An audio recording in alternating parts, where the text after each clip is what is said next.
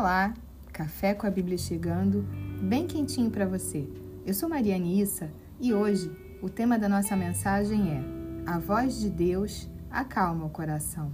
E para isso, nós vamos ler uma passagem que se encontra no Evangelho de João, no capítulo 16, no versículo 33, que diz assim: Estas coisas vos tenho dito para que tenhais paz em mim. No mundo passais por aflições, mas tem de bom ânimo eu venci o mundo. Eu acho que todos nós gostaríamos de ter uma vida sem problemas, sem desafios, uma vida de eterna paz. Mas não é isso que acontece.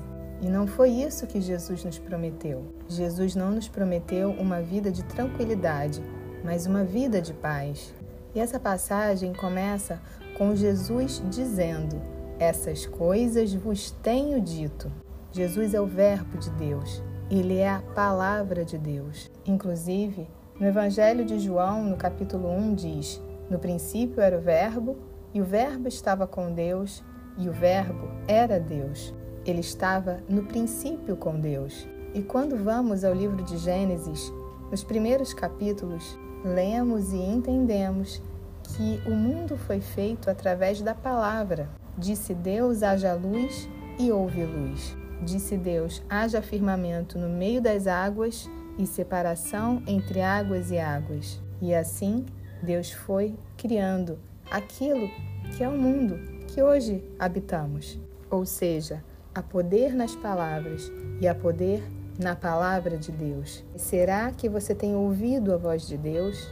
Será que no meio das suas aflições você tem conseguido se conectar com Deus porque existe uma sintonia, a sintonia do céu, e quando o seu coração não está nessa sintonia, assim como um rádio que transmite o som através de ondas, você não consegue entrar na frequência do céu e não consegue perceber aquilo que é a voz do Senhor, aquilo que é a direção dele para a sua vida.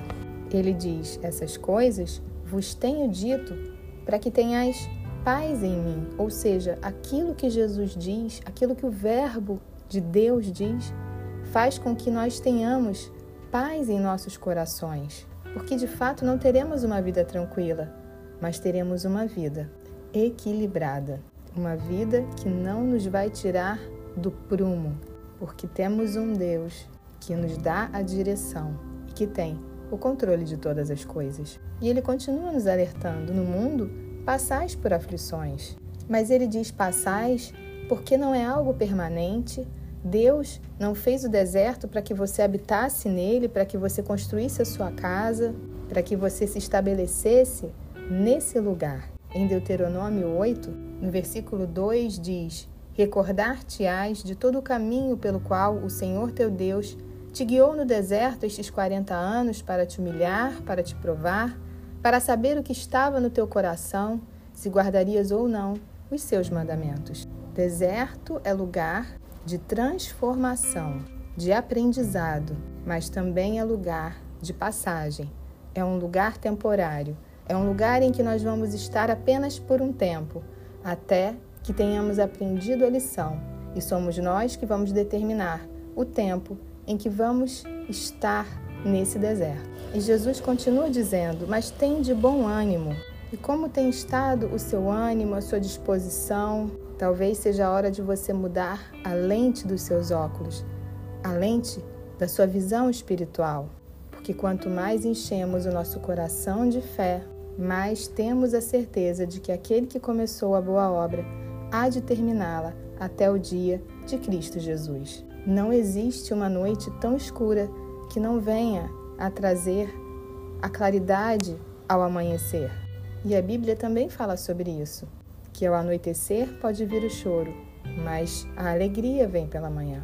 Se você precisa de fé nesse momento, a Bíblia também diz que a fé vem pelo ouvir e o ouvir pela palavra de Deus. Se alimente da palavra, busque a palavra, leia a palavra. Se você tem dificuldade de fazer isso, Busque versões diferentes, use um aplicativo com devocionais que te ajudem a ler e a entender a Bíblia.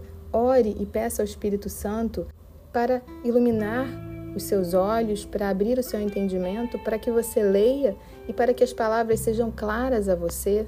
E ele termina dizendo: Eu venci o mundo. E essa é a forma que você também vai vencer o mundo, vai vencer as aflições, vai vencer as dificuldades, vai conseguir manter o seu coração confiante no Senhor, sabendo que Ele está sempre com você, sabendo que Ele nunca nos abandona, nunca nos deixa, nunca deixa de ouvir a oração de um filho seu. Pode ser que você tenha vivido alguma situação de abandono, mas Deus nunca vai te deixar.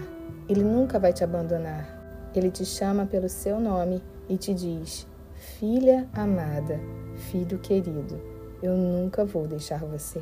Deus é um Deus de paz e é um Deus que nos visita com essa paz que excede o entendimento e que é um árbitro nos nossos corações.